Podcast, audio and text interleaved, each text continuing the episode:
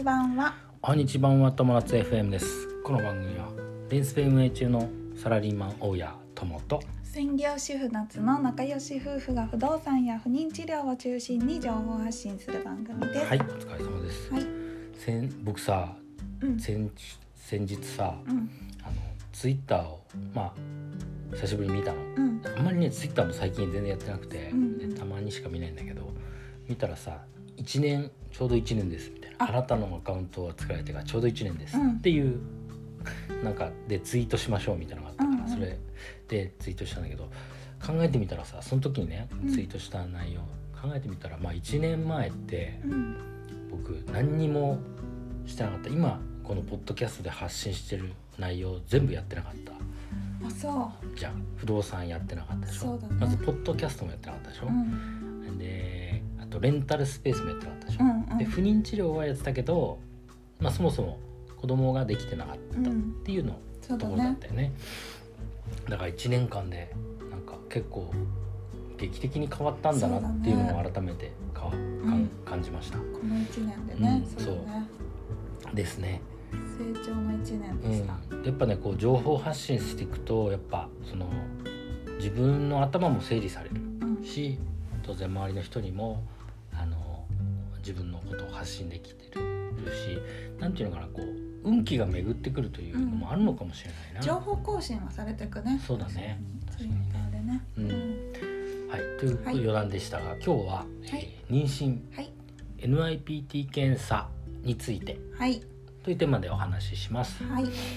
えっ、とね286回目の放送で、NIPT のことを詳しく話したんですけども、はいうん。今日はその続き。そうだね。ですね。はい。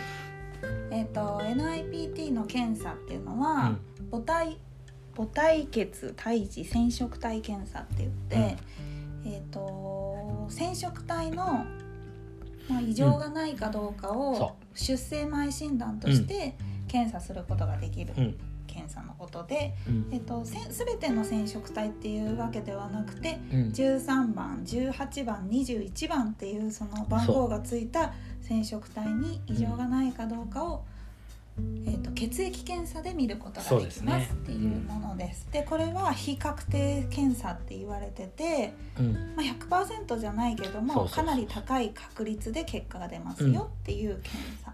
そうだね。はい、はい。でそれをえっ、と受けてき受けたのね、何週間か前に。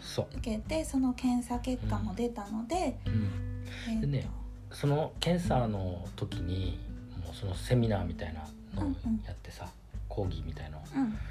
えー聞いてうん。でいろんななんていうのかな話を聞いたんだよね。うん。でそこで僕らは、まあ、どういった結果になろうと、うん。まあ、産むことには変わりなくて。うん。でそこで言ったのはそのやっぱりさ僕らとしても、うん。えー染色体異常とか障害のある子うん。をが生まれてくる準備が必要じゃないですか、うん。やっぱり。あのももちろん子供が生まれるってこと準備が必要なんだけどそれにプラスして、うん。あのさらに知識を深めてうん。障害とか染色体異常のに対しての知識を深めるっていう準備もあるので、うん。まあ、そこを準備しますというはい準備するために、まあ、受けます。検査を受けたっていうことですね。はい、そうですね。で今日お話しする内容2つ前提があるんですけれども、うん。まずこの検査を受けること自体は、あのもちろん夫婦にとって自由なことだしその結果がうんうん。どういう結果になっても、うん。どういう結果になったからどういう道を選ぶ、まあ、うん産む産まないっていう考え方がいろいろ夫婦によってあると思そうから、うん。そこは私たちが確かに。あの決めつけるものではなくてそねそね。それぞれの夫婦のけ決めることだから、ね。あのそこについては私たちは触れない、うん。私たちはただあの勉強するために検査を受けて、うん。えー、とどういう結果でも産むっていう結論に至ったと、はい、決めてます。っていうことがまず一つと、うん。あともう一つは今日のこのお話の中で私たちの検査結果についてお話しすることはなくてうん。陰性なのか陽性なのかっていう話は今日はしようとは思ってません。っていうのはあのいろんな結果が出てる人がいるからそね。それをいちいち私たちの結果はこうでしたっていうつもりは今のところなくって、うん。まあ、言った人がダメっていうわけでもないしうんあの言う人が偉いっていうわけでもないんだけど私たちはその結果は今別にあのどういう結果でも私たちは今認識していて産むこうんとになっているから、結果がどうっていうのは今関係ないからね。はいうん。予定ではないとはいいうことですね。はい、で、えー、と今回検査結果を聞いてうんあのとにかく良かったなって思ったことはうんあの染色体の病気についていろいろ知れたっていうことはすごくそうだな。あのーどういういろんな人にやっぱりこういう知識っていうのを広めるべきなんじゃないかな、うん。その検査を受ける受けない関係なくうん。子供であってももうおじいちゃんとうん。かおばあちゃんであっても、こういう病気があるっていうのはうん知っておいた方がいい。今後の世の中のためにいいよね。いいしあのそのなんていうかな。絶対知っといた方がいいよくてうん。でその人たちがどういうふうに社会復帰してるかっていうのまで知ると、すごくねその感動する、そうだあのね心からあの応援したくなるし、うん。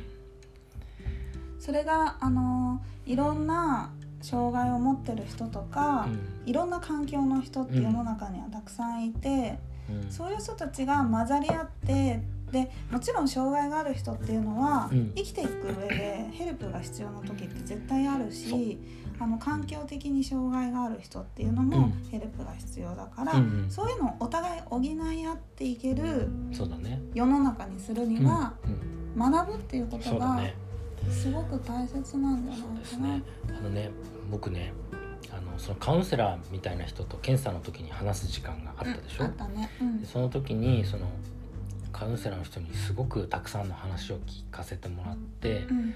でその障害に対してどういったあのことを思われますかっていう質問が来た時に僕もね、答えたことがあって、うん。それはね僕たちが2人が、うん。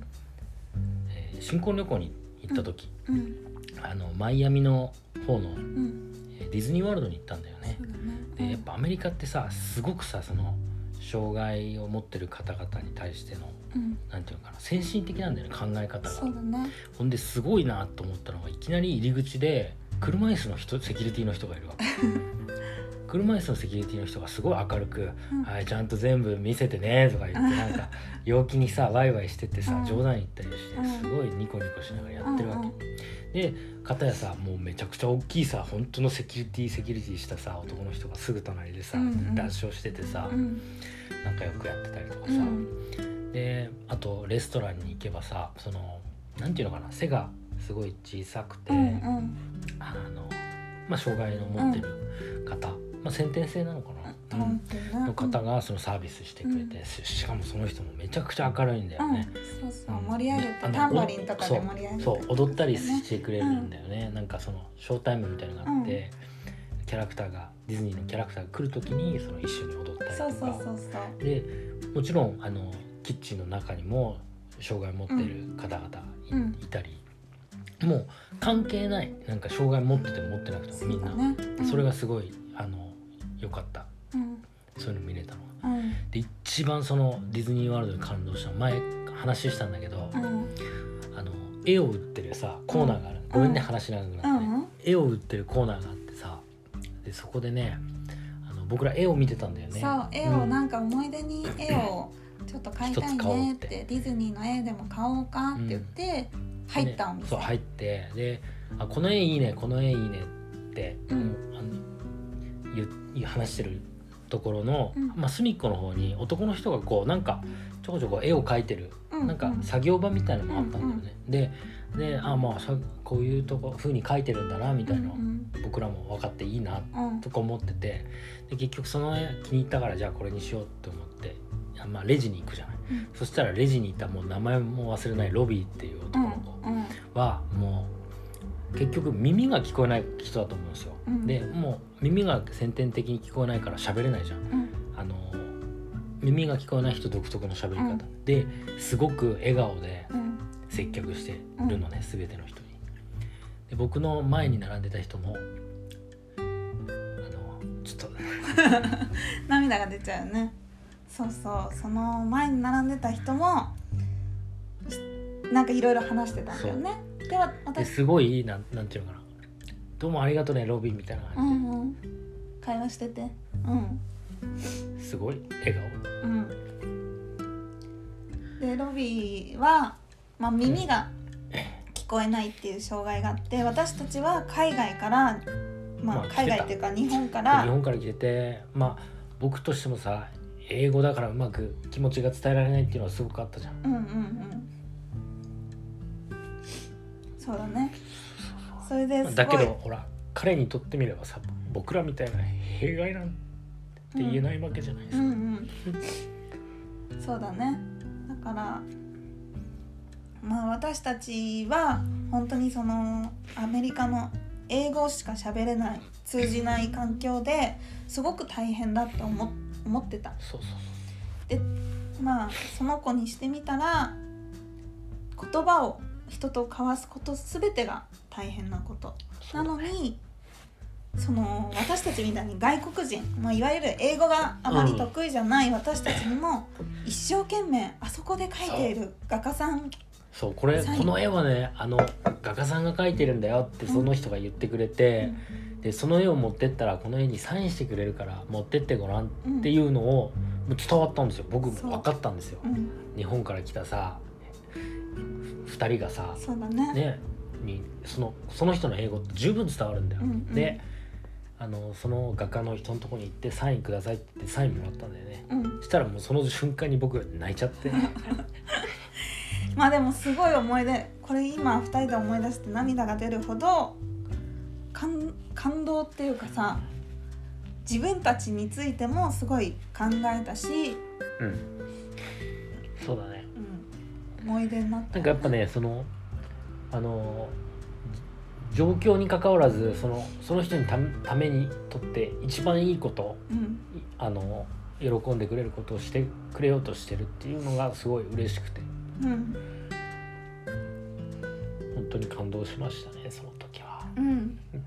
まあそういう経験もあるから今回まあ染色体以上あったあってもなくてもどっちにしたって産もうねっていう話があったのかもしれないね僕らの中にもね。本当に。うん。いろいろ思い出すと涙が出てきちゃそうなんだようんだけどね。ごめんね。うん。いやいや本当にあのー障害なんか前有名な人がねあのーうん。誰だったかな障害っていう言葉をうん私たちに当てはめるのではなくて、うん。障害を持ってる人じゃなくて障害があるのは社会が障害があるから私たちがそういうことだね。障害のある人になってるっていうことを言ってる若い子だったんだけどね。ああ確かに。そのかん考え方はうんうんうん。確かにそうだな。そうだね、うん、だから僕たちのなんていうのかな。その偏見だよね。もうまさに偏見とできないだろうって思っちゃってることが、もちろんそう偏見だそうだしうん。だから障害者っていう言葉がもしあるんであればそれをまあ普通に健常者の人たちっうん、ていうのはの中にその偏見を持ってる人たちがいて、そうだうね、ん。そこが一番の障害なのかもしれないそうねだ。ね。そのその方々が障害を持ってる方々っていうのが、きやすくうん、少しでも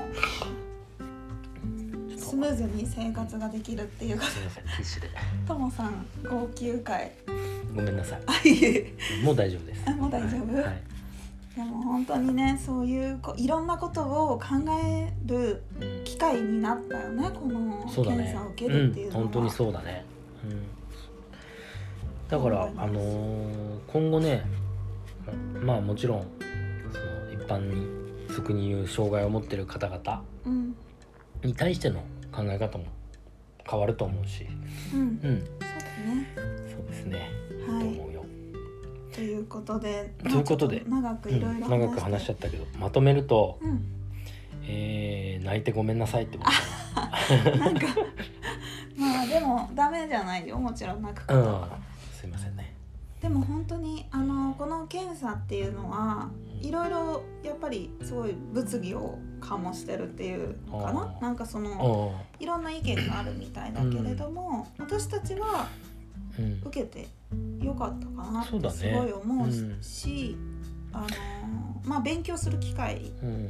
になったなっていうのはすごい思います。そうですね、はい、これからも私は変わらずうん、つわりを終わらせることを目標に人 種そうだね。は継続していく。今日はちょっと調子がいいんだよね。今日はとても調子がいい。はい。はい、すいません。今日はとっても長い回になってしまいました。はい、えっ、ー、とねもう間もなく300回になるんで、うん。えーちょっとまとめに入ろうかな。そうだね。300回を記念した、はい、うん、ということでまた、えー夏のつわりの状況を見ながらはい。更新していきます、毎日更新じゃなくて申し訳ないです。はい。はい。ということで今日のテーマは妊娠 NIPT 検査についてというテーマでお話ししました、はい、人生が楽しくなる友達 FM 本日も最後までご視聴ありがとうごございました。またね。バイバイ